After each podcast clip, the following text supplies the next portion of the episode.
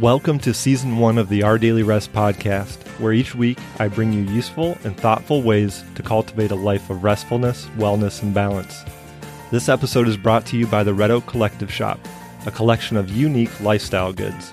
My wife and I designed to bring encouragement to your soul.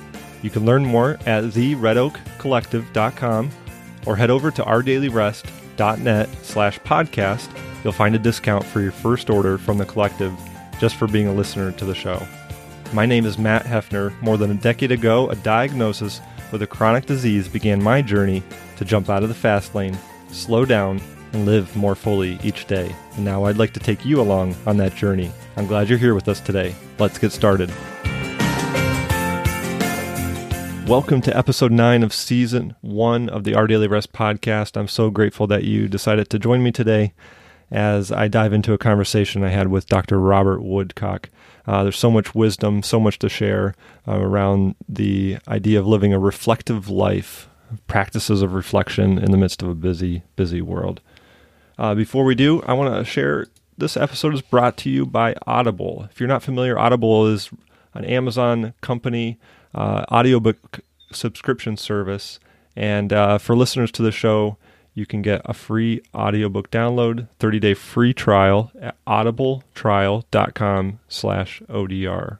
So the service is only 15 months, $15 per month after those 30 days, uh, but you can cancel anytime, keeping access to your purchases. So they have over 180,000 titles, pretty much anything that is a book that is widely available on uh, Amazon out in the world. It's probably an, got an audiobook on Audible. And uh, if you're like me and really like to listen to, to books, listen to podcasts, Audible is the place to do that. So you own the content forever, and uh, it's just a great, uh, really cost effective service to, to listen to books. So if you want to check out that trial, it's audibletrial.com slash ODR. Uh, that's the free 30 day trial and your first book free. Okay, well, we're going to talk with Dr. Robert Woodcock. Um, before we do, just uh, a little bit about what we're going to talk about. Uh, we dive into several different things. His role uh, as a spiritual guide, a spiritual director, uh, a coach. Uh, he does a lot of different things. You can find out more about him at integrativeguidance.com. He's uh, got some some really neat uh, services that he offers there, and so today he shares a little bit about uh, the spiritual journey and living a reflective life. Uh, so we really dive in. We dive into why regular practice, silence, and solitude is important to a healthy soul. Share some neat so- stories around that, but also uh, for most of us, we kind of recoil. We struggle with the idea of solitude for any length of time and uh, he talks a little bit about what that reveals about us and why that is so difficult uh, for most of us to do. Uh, we dive a little bit into the role of a spiritual director uh, or spiritual companion in your journey of uh, building a reflective lifestyle and uh, the qualities of someone to look for and where to find someone give some practical advice there. he's been doing this and coaching others in this for a number of years now. And so we talk about the fruit of the practices in his own life and others that he's seen, um, the long term effect of that. So, it finally shares a simple uh, practice you can start doing just a few minutes a day just to, to begin. You don't have to go out in the woods for three days and fast and uh, really uh, go all out is something that really can be, begin to cultivate that. And uh, so he talks a little bit about that as well. It's just a really great conversation. It's a, about an hour, so a little longer than we typically do, but something that I th- feel like just once we got into it, just such good content that I think you'll really, really enjoy it. So uh, let's dive into it.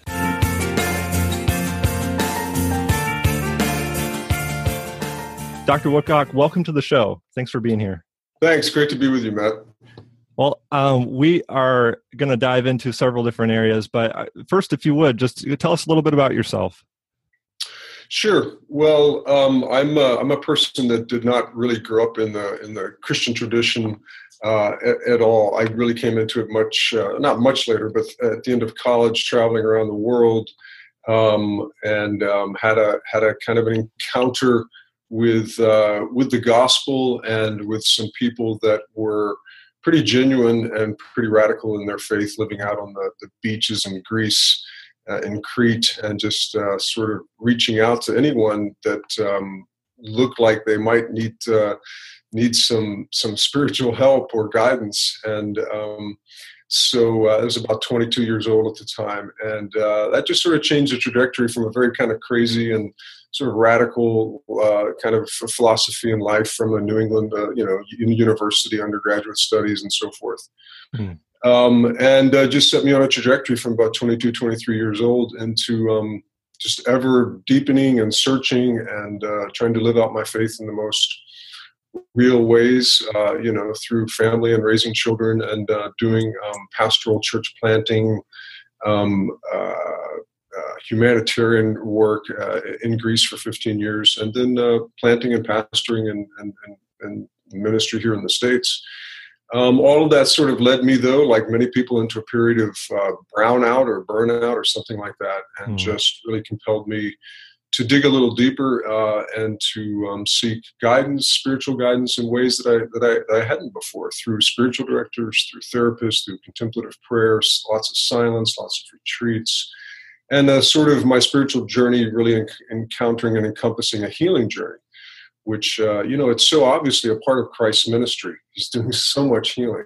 Yes, um, yes. you know i think so many times he's he's going through the physical to reach down into the spiritual and the, and the inner depths of the person but the physical is so important as a sort of a pathway and an example. So um yeah. that's good. That's good. Yeah it sounds like so often you know we we don't plan for a life um, you didn't plan for a life of ministry didn't plan for that um, to dive into that and just a random encounter it sounds like really tra- changed the course and uh, trajectory and just how god's uh, sovereign purposes can really change our, our lives in an instant yeah. so beautiful yeah it really it really did and it was primarily an encounter with you know evangelical christianity but then it, mm-hmm. really it, it, it had to take a shift from my own sort of spiritual life and nurture to a much more contemplative kind of Christianity, beginning to understand that, you know, at the Reformation, we threw the baby out with the bathwater in some ways in terms of mm. paying it to the the Christian mystics of the you know 13, 14, 15 centuries, and uh, all that was good and wonderful about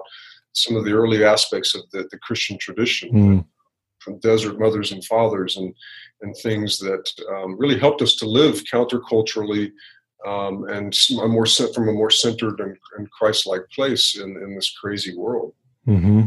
Yeah, and that's really what has uh, for our daily rest. You know, that is kind of what's given uh, birth to that because you can just see um, the the result of uh, living along with the culture. So often it uh, it takes you in places where uh, it's not healthy for your soul and it's not healthy for um, your your walk with God. And so um, that's that's just neat to hear a little bit about your story. Mm-hmm. Well, today we're going to talk a, kind of a wide variety of what Dr. Woodcock does. Um, we're going to talk about a wide variety of of things, but we're going to really kind of dive into um, just really cultivating an awareness of God. We had Dr. Terry Wardle on and talked about kind of living in that present moment and, and kind of touched on a little bit of that. Um, if you would just kind of tell us a little bit about um, that for you, you you, you mentioned a little bit, kind of diving into uh, some of that content, contemplative prayer, and and what what has that meant for you to be to kind of live in that awareness of God more than just maybe church on Sunday morning, and uh, what is what does that look like for you? Well, you know, one of the most radical things that it meant for me was was being introduced to um, silence and solitude um, in a more in a more serious way as a, as a part of um, as a serious and very real part of your spiritual journey not just a, hmm. a, a, you know once a year retreat or something like that but even on a daily basis um, how do you find time to be reflective mm. how do you find time to not only do the kind of prayer that, that many people learn and the kind of reflection that many people learn discursive sort of active you know reflection in scripture which is very important um, but and very sort of um, you know left brain but then how do you how do you practice uh, that that way of being in the world that allows you to be at peace, at, to be centered, to be to be calm in the midst of the storm. Um, and unless you experience that in your own soul and, and you're able to carve out that place of peace and calm and silence and really learn how to, to be at peace and, and, and in silence and in solitude and by yourself you won't be able to do that. You'll be reaching for things. As good as they are you'll, you'll be reaching for scriptures. You'll be reaching for methods prayer methods. You'll be reaching for people pastors leaders whoever. You, you'll be reaching for things that that are helpful but are not enough right? Mm-hmm. And so more church, more services, more scripture. A lot of people get to the place where they realize that that's that's not really deepening their relationship with God. That's not really bring. That's not causing the kind of formation in the Christ likeness that that they hope for. And and often, as we were talking before we started, oftentimes. Um, we have some kind of, uh, of crisis or dark place or dark night of the soul a kind of experience hmm. um, where we just can't find God through all the things we've been doing and practicing. And, um, and, and, and at that point, if we're attentive to the Spirit, I believe the Spirit will open doors and give us opportunities and bring people in situations into our life if we're willing to take advantage of it and, and, and grab onto it. And sometimes that depends on how desperate we are. But if we are, that the Spirit will take us deeper, deeper into this Christian tradition than we've ever been and unfortunately for some people that that takes them off into some other tradition you know? And and i shouldn't say unfortunately but in some cases it is unfortunate because um, we don't realize that that much of what the world is is seeking in new age uh, kind, of, kind of meditations and practices and so forth um, that that place of rest and calm and, and inner meditative sort of stance in, in the world uh, is available to us and is in our tradition, and we just have to dig a little bit uh, for it. So, for me, it, it, meant coming into contact with a spiritual director for the first time in my life. I didn't know what that was, um, and then, you know, someone that's more than a therapist or more than a pastor, in the sense that uh, they're there to companion you in your prayer and to help you find those places of of contemplative reflection and silence and so forth, and help design retreats for you and lead retreats. And um, uh, so that that just took me into a place of going off for two or three days at a time of just complete silence, not talking to anyone. Sometimes praying, sometimes just walking, so just being in nature, just um, allowing my spirit to be open in a way that wasn't dependent on me doing something. Right? Yes, it is so difficult to to. I mean, I I assume for humans it's just a difficult thing because of the world we live in. Um, but I think in our culture, we're busy and always being on and being productive is celebrated. It's kind of become hardwired into us. There was I was shortly out of college and uh, it was my first uh, effort towards uh, kind of really stepping back and and and resting and and I went to uh, I believe it was a Benedictine monastery, mm. um, and they had some cottages. Just was able to rent that, and then did that for three days, and uh, and that was the hardest. The hard one of the hardest things I've I've done, and I've co- continued to go back uh, to that and and build that practice. But it's just a totally foreign concept uh, to me at that time, and it just it really was uh, good, but a real, really a challenging, challenging thing. It tends silence and solitude tends to expose those parts of your psyche, your soul, um, that are addicted. Let's just let's just use that word. That's Dependent, word for it. Addicted. Um, that, that are addicted to some way of making you comfortable some way of making of, of, of, of, helping you to kill pain in your life that you didn't even necessarily know was was there. Um, avoid you know avoidance. Um, and when you make a decision to enter into complete silence and to remove the distractions from your life the phone the people you know um, the, the screens you know just get the screens out of the way and, and you lose those distractions um, you're going to you're, going to experience a period of discomfort. It's like starting a fast if you've ever fasted. Mm-hmm. Um, I used to do more of that than than, than I do now, um, but you have to enter into that. You, you have to kind of go through that period where the body just sort of says, "What is going on here?"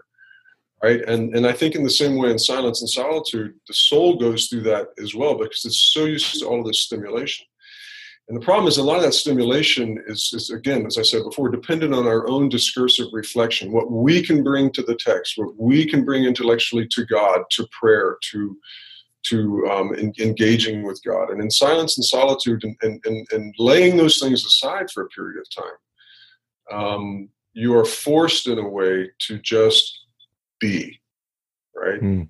And uh, you, you you will have a reaction. You'll probably have some kind of a visceral reaction to that, just like your body does to a fast. Um, or you know, you can probably think of other situations where you felt that way, and you've got to push through that. You've got to. And so, of course, you know, Jesus is the exemplar in this. I mean, his his entire ministry starts with this sort of being thrust out into a context where he is stripped of everything right? And he even voluntarily sort of strips himself of his power right? So when the body is crying out and the soul is crying out whether it's for food or companionship or whatever he has to sort of push through and say no i'm not going to use my power you know to to satisfy my needs here. I'm going to see what god wants to do in this situation. And of course we see that out of that he comes through with a greater power with a greater empowerment for what he's called to do. But he has to because he's in human form, he's he's incarnated, he's in flesh. He has to go through that as well, and he's he's. I think he's our prime example for for that kind of.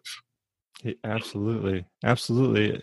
So, if you would, uh, just thinking about that silence and that prayer, and, and just kind of that, I can sense, you know, that that's such an important thing, and it has been in, my life. Um, for you know, I guess someone that hasn't maybe ventured into that area, or what what would be kind of if you would kind of just define you know what are what are some ways that that can be done? Just um let's go to the practical and we can kind of maybe zoom back back out a little bit. But just what are when we talk about silence what has that kind of been in your life or those that you've uh, directed and things like that?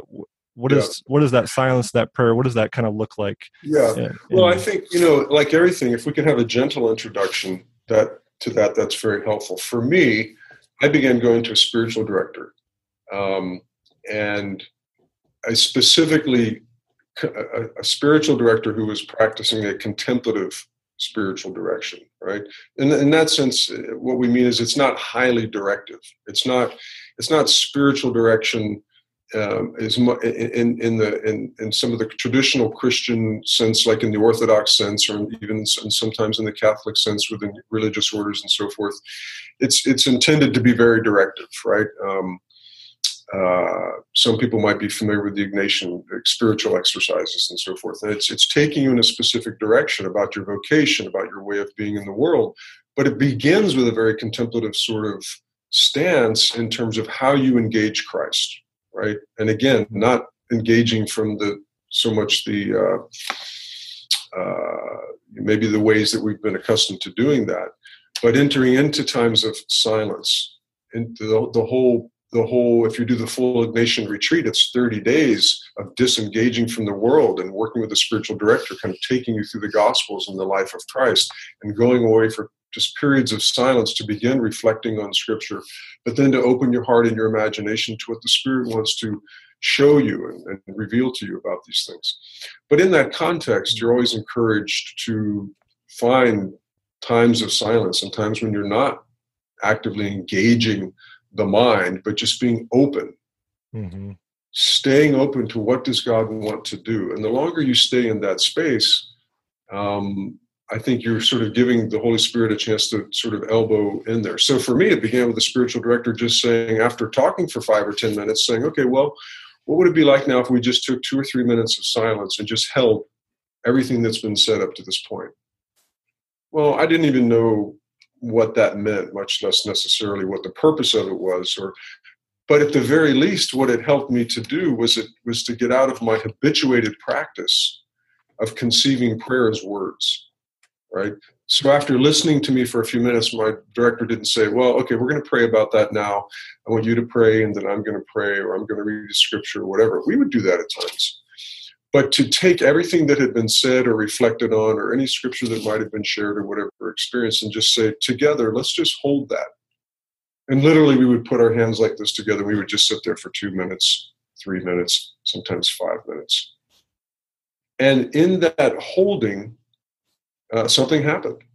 I think it was God's recognition that this is my way of sort of surrendering, right? Mm-hmm. This is my way. This is sort of my kenotic moment or, or, a moment of kenosis, which is that word that is used of Jesus in Philippians chapter 2, where it says he emptied himself, right?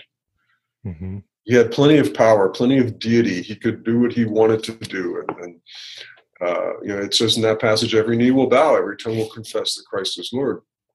He just sort of surrenders, right, and just gives it up. And so, what I discovered in that time of silence was I, whatever I'd been talking about or praying about, we were just giving it up. We were just holding it before God. And um, uh, it, it, just became transformational uh, as an act of surrender. And a lot of times, all those things that you're praying about suddenly they, they, they weren't all that important necessarily anymore, or having the answer that you thought you needed wasn't so important. It was holding it before God and sensing God's presence that that God was with us in that room with me and the director, and actually the three of us were holding this together, and sometimes even handing this over in a sense that Christ was was taking this now, and he didn't have to worry about it anymore. And of course, you know that's how Jesus closes his whole introduction to what I think is contemplative prayer about going to a secret place, and your Father who sees in secret will reward you for what is done in secret. And Jesus ends that passage in Matthew six saying your father don't be like the idolaters who just babble on and on and on. Your father in heaven knows what you need even before you ask him. Hmm. so i think we just need a gentle introduction. I, I, I, don't think it's wise for most people to say you know to your spouse and to your family or to your boss or whatever well i'm going out in the wilderness for three days i'm leaving for three days. Don't call me. Don't you know i can't talk on the phone you know. i'll see you later. Kids you know your kids i'm going into the woods for three days. Well some people that you might be able to do that that might work. Yeah but that could be actually traumatic for some people, especially if you have if you have any kind of PTSD in your life from you know emotional wounds or abuse or anything like that. I mean, it's it's not a good way to start. I mm-hmm. think you need to start with some guidance, and that's what spiritual director is about. Spiritual guidance is about someone who's walked over this terrain, this landscape. They can point out over the landscape and say, "Well, here's where we are now," or "Let's look at your journey. Where have you been? Where are you? Maybe you want to go here now maybe you want to step back and take a rest from that maybe you want to you know you know have a guide you know yeah. if you oh. go away for a few days you want to have a guide i think someone with you to, to, to direct you at least absolutely it's you can you can try to use the map but if you aren't sure of the journey there's uh, having a guide that actually says i've been down this path before we want to we want to take a right and not a left you know that that in the spiritual life that that can be a huge uh, a yeah. huge benefit so if you would yeah tell us a little bit about uh, kind of just spiritual direction and spiritual guide um, i believe you do that uh, f- for others as part of what what you do and uh, um, yeah if you would just kind of for those that aren't familiar kind of spiritual direction what is that um, yeah well like? i think sometimes you know to to to to say what it's not is is, is helpful especially sure. for for I think um, maybe for people that um, you know maybe they've been in the Christian faith for a while and they think they pretty much know you know what they need to know and it's just a matter of applying it. Well, I, I thought that very much so, but I I didn't. Um, I still had this com- kind of unknown dimension um, to our tradition and spiritual companionship uh, that that I mean, I obviously needed to learn about and experience, and that's and, and, obviously you can get what you need through many paths, through many people, you know, within the Christian tradition. But I think this is one that when people discover it, that there is something in our tradition known as a, a spiritual companion or director, spiritual mentor in some you know in, ways. Uh, it, it's it's quite enlightening. So, but what it's not is it's not coaching. Now, a lot of people are doing life coaching. That's fine, but that coaching is goal oriented, right? Mm. You you want to get the ball over the line. You've got something you want to accomplish, and usually there's an obstacle in your way, right? There's you're on offense, and there's some defense there trying to stop you from doing what you you're, you're wanting to do. Maybe some internal resistance things that a, life coach or someone can help you to um, sort of figure out, lay down, get over, whatever it is. And they may even be a spiritual kind of coach, and they can they can help you in some ways, even with your prayer and so forth. Different people approach it in different ways, but I really see coaching as more goal driven. Um, and then there's counseling. Um, a lot of times, counselors, good counselors, will have some spiritual, there'll be spiritual guidance, and obviously, in, in what they do. But usually, counseling is problem driven.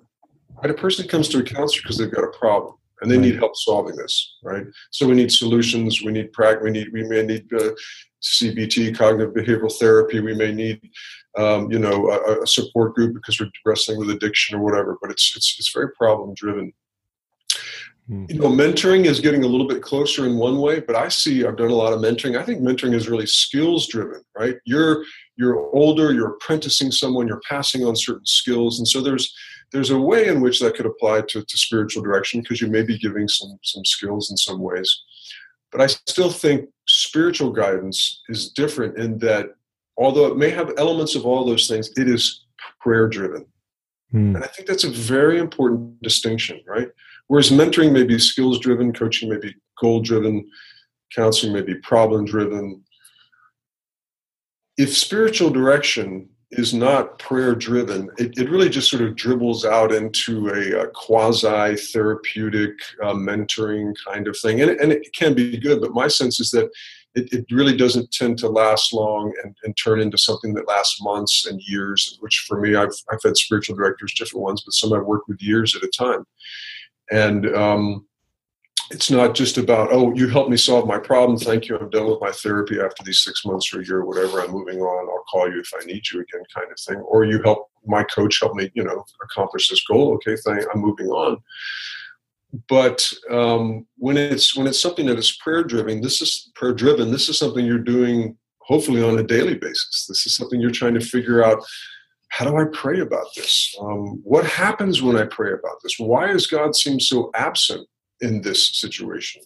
Hmm. Um, why do none of my prayers seem to be getting answered right now? What is this thing that I've heard about, the dark night of the soul? Is that what I'm going through right now? What does that even mean? I really think those are questions that are for spiritual guidance. Now, I think we need to be clear here that a pastor can be a spiritual guide, a priest can be a spiritual guide, a monk, you know, I mean, there are, in all the faith traditions, there are people that provide spiritual, spiritual guidance. Um, but they generally have lots of other responsibilities and other things that they're doing and trying to accomplish that, that don't necessarily allow them to give a lot of dedicated you know time to that. In my personal experience some of the best spiritual directors also have a counseling background. Not all of them not always and it's not required.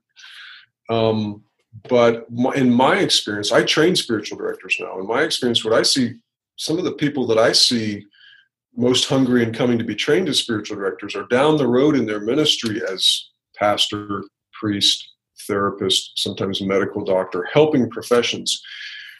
But they're wanting to deepen their own relationship with God, and, and through spiritual companionship, they have they've had someone to help them do that. And now they're wanting to be trained in that to make that a dimension of their caregiving, whatever it might be. And then there are people like me. For a few years, I simply was a spiritual director for the most part. I mean, now I'm I'm I'm providing spiritual direction as the the, the spiritual life officer in a graduate business school here at Pepperdine University, and um, I'm, I'm doing lots of different things in small groups and individuals, but I'm not strictly doing one-on-one spiritual direction or group spiritual direction with with people. So now I've sort of massaged that into a bigger picture of what I do. And so there are a lot of people out there you can find doing that. But then there are people that are, especially in the Catholic tradition, you might find this. Some in you know uh, other traditions, you'll find people dedicated to this ministry. Hmm. And um, if you can find someone like that to bring into your life to basically help you with your communication with God, right? Help you process your experience of God or the absence of the experience of God, and really talk about that in ways that you might not talk with anyone else about because you don't have another confidential relationship with someone that you don't want them to know that you know what you can't even feel god right now. You're not even sure god is out there anymore right or like yeah. you know jesus own experience on the cross of feeling forsaken my god my god why have you forsaken me well we have a hard time saying that or admitting that We especially don't want to do that to maybe some of the people that think we're spiritual giants or spiritually mature or whatever. But it's actually a sign of maturity that you get to that place and you realize, I need this. I need to humble myself and do this. I, th- I think you just talking about that takes me back to where you said, you know, as part of the prayer, the silence allows you to surrender that control that you want over your own life. That surrender um, is so important, at least I find in my own life, and how um, that's when I focus on the prayer, that's taking it to God. It's taking it to God. It's taking it to God as opposed to I'm trying to figure out my problem and uh, and to have someone guiding you towards that. I have you know some some great um, uh, brothers in Christ that you know use accountability and just kind of sharpening each other, and that's great. But um, you know, it sounds like part of the, part of the benefit is really just others that are further down down the road that have um, just shared uh, so many more experiences, and they can kind of look back and say, "Yeah, this is," exactly. and, to do that and do that under submission of of prayer and and and Christ. Yeah, exactly. And the beautiful thing too is to was for me because I love history and the history of the church is to be able to go back in the Christian tradition and find this even in very very dark times in the church in the middle ages and in in times where you know the church of the day was very just unspiritual and you know and, and and and people doing things in the name of God, whether they were religious wars or popes or whoever, that just were, you know, completely mystifying as what this had to do with Christ but to go back for me specifically in my life, uh, you know, I was drawn back to reflect on the, the readings of Saint John of the Cross, Teresa of Avila, and so forth. And John of the Cross wrote uh, a, a, book called "The Flame of uh, the, the, Flame of Love." I think it was called "The Living Flame of Love." That's what it was. And he talks a lot about humility, and he had lots of he had spiritual directors who didn't help him, who weren't very good. And um, he talks about how to find a good spiritual director and what is a good director. And again, sometimes you have you know that by seeing what not to do. And I love this little passage here. If it's okay if I read this from Absolutely. Go ahead. Across, uh, um, living flame of love. He talks about directors that are are they're, they're, they don't really necessarily know what they're doing. He says he says they're directors that don't know what spirit is, right? And so I think that's so important because spiritual direction is a spiritual ministry. It's a ministry of the Holy Spirit. And the spiritual director is simply companioning you and as you are following the Holy Spirit, right? But they can do great injury to God and show disrespect toward Him by intruding with a rough hand where God is working. Yet these spiritual directors do not want the soul to rest and remain quiet, but want it always to labor and work so that consequently it does not allow room for God's work and through its own activity ruins and effaces what he is doing.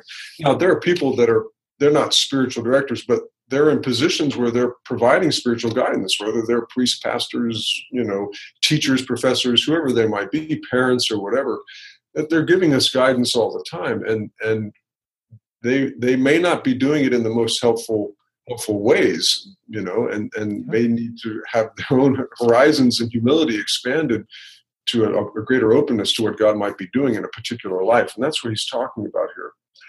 He says, Not everyone knows all the happenings and stages of the spiritual journey, right?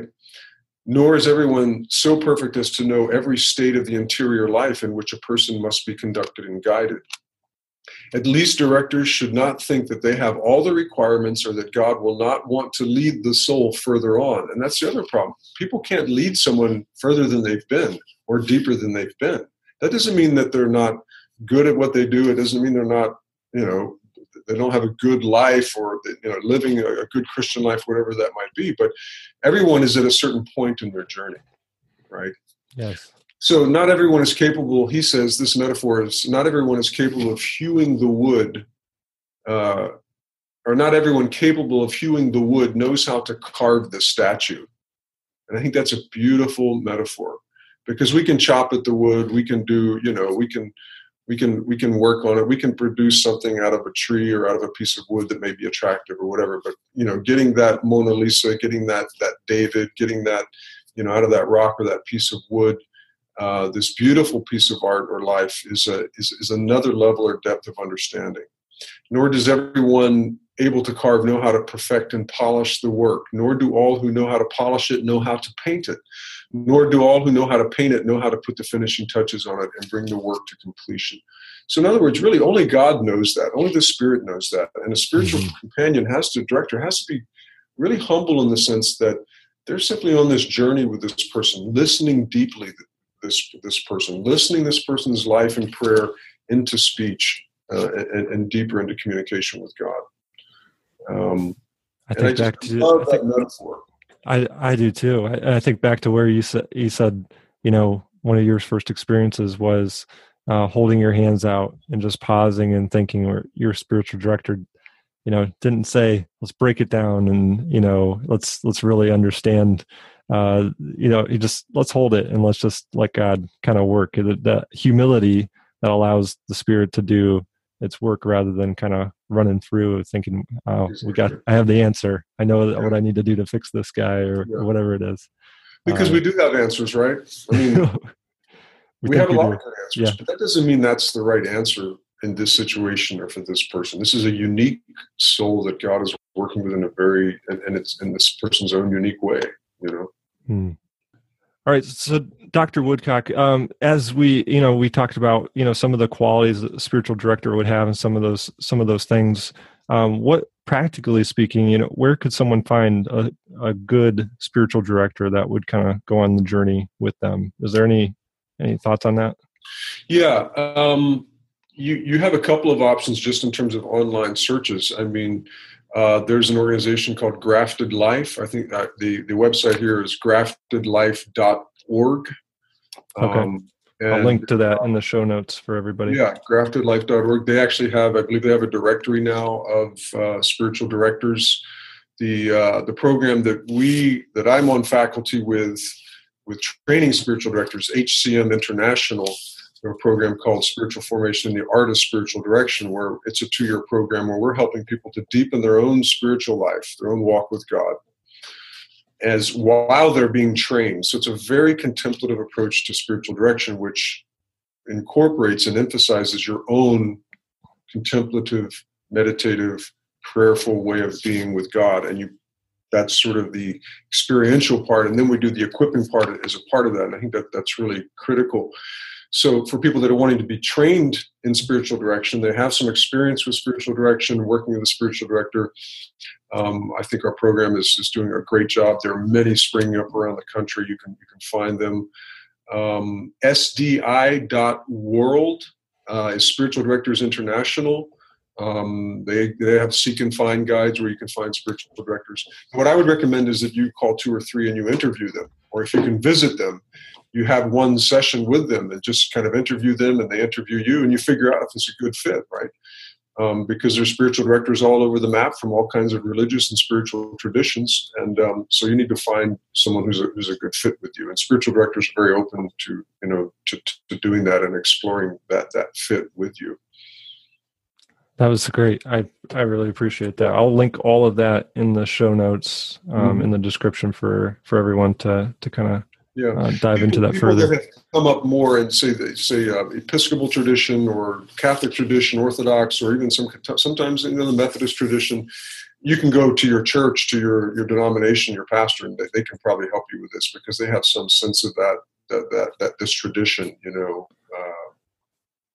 Absolutely. Yeah, that that's a great that's a great as well, you know, going talking with your your your pastor and, and helping them to kind of help you find that that person. And you know, your your towards that. pastor may be a wonderful spiritual guide, and they have time to do this because they're not also CEO pastor or you know executive pastor, whatever. And there may Yes. be some staff that's trained to do this kind of thing. And a lot of a lot of churches are really beginning to emphasize spiritual formation. Sometimes that's very do do do oriented, like doing stuff and learning stuff and so forth. But there are people within even those movements that they, they get this and they have spiritual directors and they can provide it from within the church as well.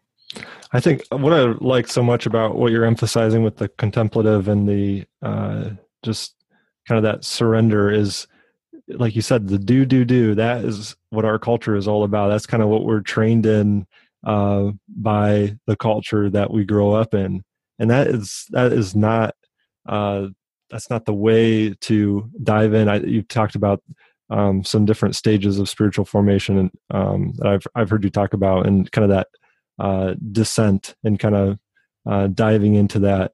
and uh, you know that's it's it's not there's certainly practices but it's not do do do uh, as and it's such a challenge uh, to kind of get out of that mindset so i i really uh, very much appreciate um, that focus. Uh, we've talked a little bit about you know the practical. Um, would would you share with us a little bit you know what you've talked about the scripture and where jesus has uh, kind of shared some of this but if if you would are there any passages that we could go to or uh, things to just kind of see uh, where he talks about this contempl- contemplative uh, prayer and practice yeah i think although we may not go to this passage thinking about meditation or contemplation um, I, I, think it's very clear it's very obvious here in chapter 6 of matthew um, where Jesus is talking about fasting, he's talking about prayer, giving. And generally, where our mind tends to go to is when he actually does give the disciples a particular prayer when they ask for it, right? and it's, of course, it's the, the Lord's Prayer. But I think it's really instructive to read what Jesus says about prayer before he does give this very simple, brief one way of, of, of praying, right? Mm-hmm. Um, so Jesus is saying, uh, whenever you pray, you must not be like the hypocrites or the play actors, because they love to pray standing in the synagogues and on the street corners to be seen by people. He says, I assure you, they've got their reward. But when you pray, go into your uh, secret room or private room and close the door and pray to your Father who is in secret. Notice how often this word secret pops up, how often this word reward pops up.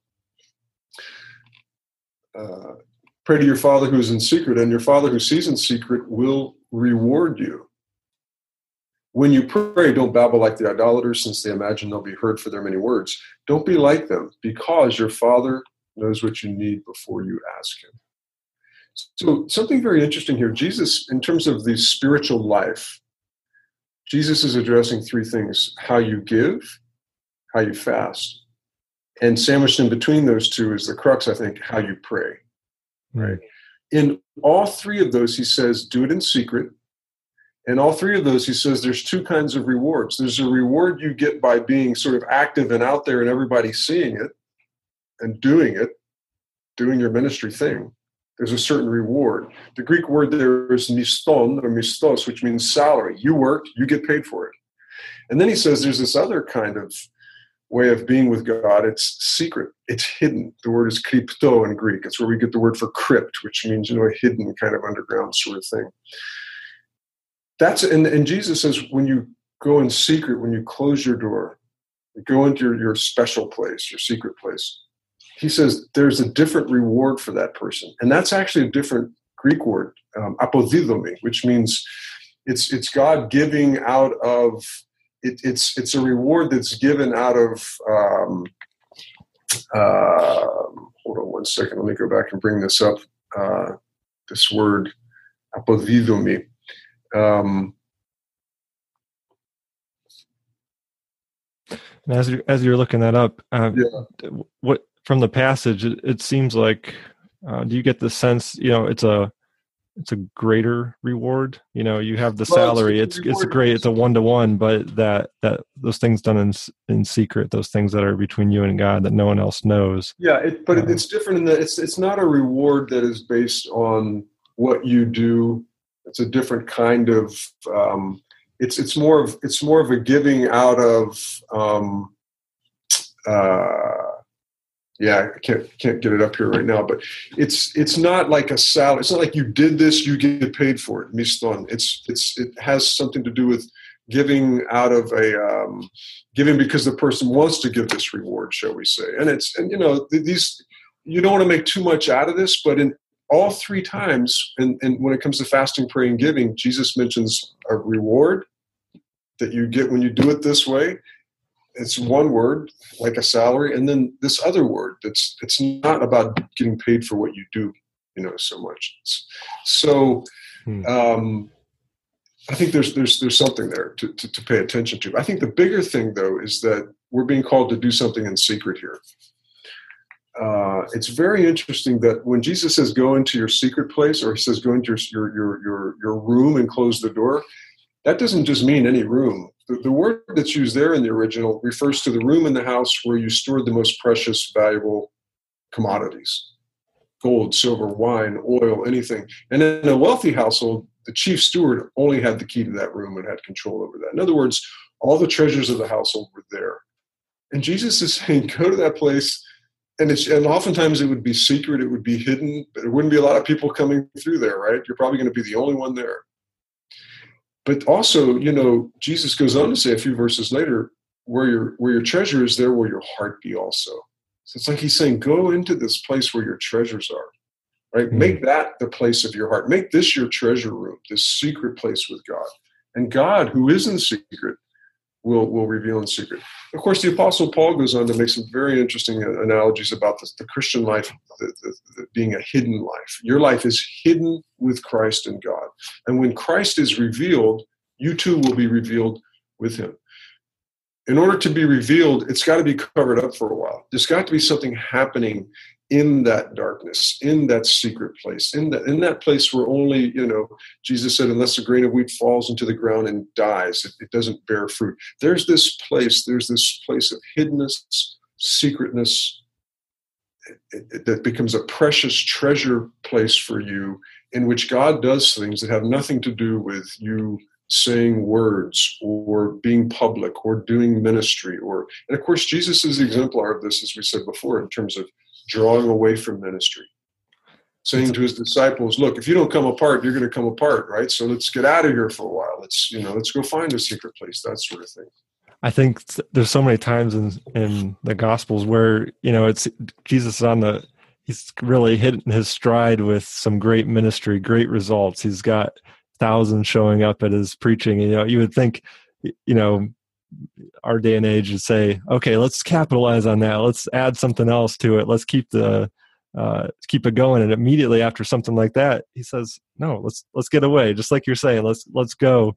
And uh, it's just so it's so counter to what my what I would think of oh, getting the success. I'm just going to push harder. You know, I'm gonna I'm gonna dive in. And uh, and he he gets away and and and, and prays and and and rests.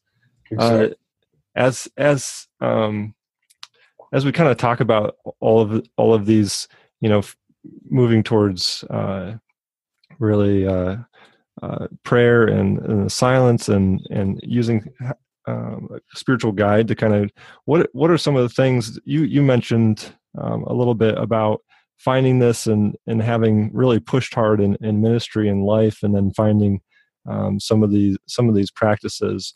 I, just if you could kind of share with yourself or others, you know, what kind of what have been some of the results that have come from that practice over the course of years, and what, what have you noticed in yourself in your life? Well, I would say one of the probably the most obvious results was that I just didn't give up on the Christian faith. I didn't give up on God. I did at some very painful times in my life, um, some real crisis uh, and, and family and death and um, and just seeing, seeing seeing a lot of traumatic things uh, uh, working with refugees in, in, Albania and um, um, hearing hearing horror stories. Um, not long ago, I was in northern Iraq in Kurdistan, and we were working with the Yazidi people that were brutalized by ISIS. Um, you know, we were we were six six miles or less from the front line where the Kurdish forces were were fighting uh, were fighting ISIS outside of Mosul, and um, uh, just um, you know realizing, and then my own sort of issues from my own childhood and trauma, and having three different dads growing up, and um, and and and just realizing there's a cumulative effect in our lives to things that we see and that we experience, and that um, there there is there is healing that is that is needed around these experiences and these things that our body, soul, mind, amygdala, we actually know holds can actually hold these things, and that they need to be processed. And prayer is an amazing, wonderful way to process that. But it's prayer that's got to go deeper than um, simply petitionary kinds of prayer. Um, it, it's prayer that doesn't just take us higher and higher and higher and closer to God. It, it, through these experiences, I think the Spirit at some point calls us deeper and deeper and deeper and deeper. And we, we are called to actually make an, a descent into ourself. What we want is an ascent, right? I was visiting a local Greek Orthodox church here in LA yesterday with a friend, and um, because uh, I lived in Greece for 15 years. I love to go to the church periodically and hear the liturgy. They kind of do part of it in Greek here in America and then part of it in English. Mm. I love, I love the iconography and all that. It's absolutely uh, uh, uh, amazing. So within within the Greek Orthodox tradition, one of their uh, the second most read book after the Bible amongst many many Christians is Saint John Climacus' book called the ladder i think it's called the ladder of ascent right? And it's about it's it's 30 ways to it's 30 rungs on the ladder of how to ascend and higher and higher in the spiritual life right? And each each each rung corresponds to one of the years of christ's life 30 years before he started his ministry.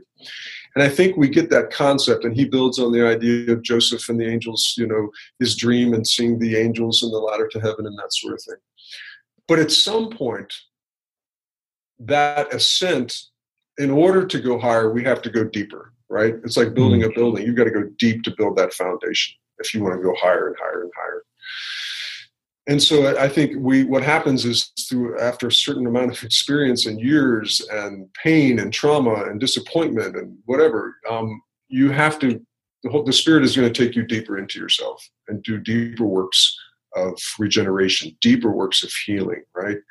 Um, and that oftentimes requires us to go back into experiences that we've had. And there, we really, it's important to have a very good spiritual companion, maybe a, a, a spiritual therapist or Christian therapist. I like something that I do that, that I, am not a licensed therapist, but I do therapy and do for what we call formational prayer and counseling and, and, and healing work. Um, uh, I, I like a term that James Finley uses contemplative therapy I love that because he's he's a spiritual director, but he's also a licensed therapist. But really, he, it's much more of a spiritual emphasis in, in, in what he does, and um, because we've got to pay attention to these spiritual dimensions because they're so deeply connected. These issues of the psyche to to our soul and the burdens of the soul and the brokenness of the soul and the mind and so forth. And so we have to be able to kind of go into those deeper places within us in a contemplative sort of way, a prayerful way, a safe way and meet God in those broken places, right? So again, Jesus is the exemplar. This is exactly what Jesus did on the cross. He went into the, the depths of brokenness, right? He went into the depths of, of human brokenness through his own incarnation, through his own disappointments and feeling left alone by God and so forth. And he went and he showed us this is part of the path. If you're going to be human, this is going to be part of the path. And though God, he he shows us that in the most stark, amazing, beautiful way. And this is one of the, I think maybe the most amazing thing about the incarnation is that God condescends to, to, to do this, and we get to look at the God man, which by the way is the most oft used title for Christ in the Gospels. Son of man. Not son of God. Yes, son of God, but son of man. Because this is what Christ is showing us through this through this hope. And so on the cross, we see he goes through the cross. He doesn't go around it. He doesn't go over it. He goes through it. So we are going to have to do that as well. Right? Yeah, he he enters into that um, into our world. He there's right. so many other ways I'd imagine as God he could have done it. you know could have pulled off this redemptive story that he's done for us, and yet he chose to enter into the pain and enter into the world for and experience it and then conquer it. Right. And uh, that's just a beautiful thing. I, I love that uh, analogy to our own uh, life and how yeah. you know for us we a strong he foundation. Had enter, he had to enter into his own brokenness, the way in which he was being broken and sacrificed. Mm-hmm. If we're going to grow to the next stage of our growth, if we're going to climb the ladder, whatever you, whatever your spiritual metaphor is, we're going to have to go deeper. And as we go deeper, we're going to encounter part of ourselves that are unhealed, that need help, that have been abandoned, at the very least, where we have extreme disappointment dreams that did not come to pass, disappointments that set us back. And usually that's connected to, usually there's a work of forgiveness that is required there somewhere, right? Mm. Forgiving ourselves, forgiving others, that we can move on, move past that, go deeper with God, and so forth. We, we will have to engage our own our own brokenness at, at some level. But looking at Christ, we know it's possible. It's possible. And with a companion to guide us on the way, the right kind of companion, it becomes a healing journey, uh, an amazing journey. Um, and it, what it usually does is it, it sets us up for the next place of ministry that God has for us, right? Hmm. Absolutely. Absolutely. Yeah, that's I just that the, those practices and the setting those up, just knowing that um, you know that that's kind of the, the framework with which we can grow, like you said, descend and and really uh, understand ourselves, but understand. I th- think of understanding who God is and and and resting in that uh, as as we do that. It comes. It's just a what a neat practice. Uh, what an important thing. Um, Dr. Woodcock, what as you know, there, there's a there's a lot here, and we've you mentioned a few resources. Are there any uh, for those that are considering, you know, um, diving into contemplative prayer, spiritual direction? What what are some of your favorite resources? Anything that comes to mind? Yes. Um, you know, in addition to finding a spiritual director that, um, that, that, you can work with, um, if that's if that's how you're feeling led, that's that's what you want to do. I think that's really a, a, a wonderful thing to do. For some people, that's not possible, either location or they're not for whatever reason they're just not going to do that. But I think one of the the best, simplest introductions to a more reflective prayer life um, and a way of moving towards this this place of being more contemplative in God's presence is this little book by uh, Jim Manney called "A Simple Life Changing Prayer." Hmm. And this is a very, very uh, helpful, simple, short uh, introduction to um, the prayer of examen which uh, Ignatius of Loyola, who I referred to a few minutes ago, um, uh, introduced, and uh, it it just gets you into a reflective posture about what you're experiencing on a day to day basis, right? And I think what's important sometimes is we need to, because we're so habituated to certain ways of praying and doing things, doing our faith, doing our Christianity, because we're so habituated, also we get kind of addicted or attached to certain authors, certain speakers, and um, uh, I think it's good to break out of that periodically, right? And mm-hmm. they're they're wonderful. We we all we all have them. We all gravitate towards certain people at certain times in our life. Um, sometimes we just need to really step away from uh, what we've been doing habitually, though, for a while, whether it's in prayer or the way we're reading scripture or, um, you know, so, you know, it's like I said, I was in the Orthodox Church last week. Well, you know, and the week before that, I was in the Episcopal Church. And sometimes this is connected to my work and the people I'm with and so forth. Um, but it really has opened up my horizons. It, it, it really has. And um, reading some of these early Christian mystics, um, desert mothers and fathers, and then and, and then in, into the, as I said, 13, 14, 15th century, some of those writers as well. But out of this Ignatian tradition in the 16th century uh, came this very simple, basic kind of way of reflecting on your day to day experience, finding God in your day to day experience. I have found as a spiritual director working with people who've come to me saying, I can't feel God, I can't find God, I don't know what's happening, I'm, I'm having a dark night of the soul, I've been a Christian or I've been know, for 30 years, I don't know what's going on here. That helping them to simply become more reflective on their experience and where God might be in that, even where it seems that God is absent, can be very helpful, very renewing, and can begin to create some space within which to hold their experience um, and see their experience in, in ways that they just haven't seen before. You know, Jesus was very clear with his disciples. He, he said, "Look, you're not you're just not seeing things clearly here at times." He says, "You I have eyes to see, but you don't see. You have ears to hear, but you don't hear." We all get a little bit deaf and blind uh, at times along our journey because of experiences we've had, because again, because of disappointments, or or or it may just be this is the stage that you're at in your spiritual journey. Just like Jesus came to that stage in his spiritual journey where he had to go to Jerusalem. He had to go through the cross, to the cross. This had to become a part of his experience. He had, at the beginning of his ministry, he had to go into the desert.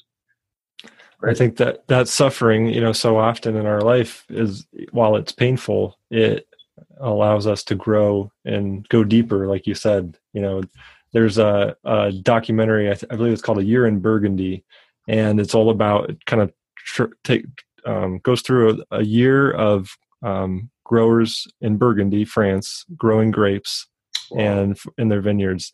And one of the most interesting quotes is where uh, the they they won't irrigate. Uh, many of them won't irrigate their vineyards. So in a particularly dry season, uh, one of the growers uh, owners of the vineyard said they have to suffer. The vines have to suffer. If they don't suffer, if they get irrigated, their roots stay shallow.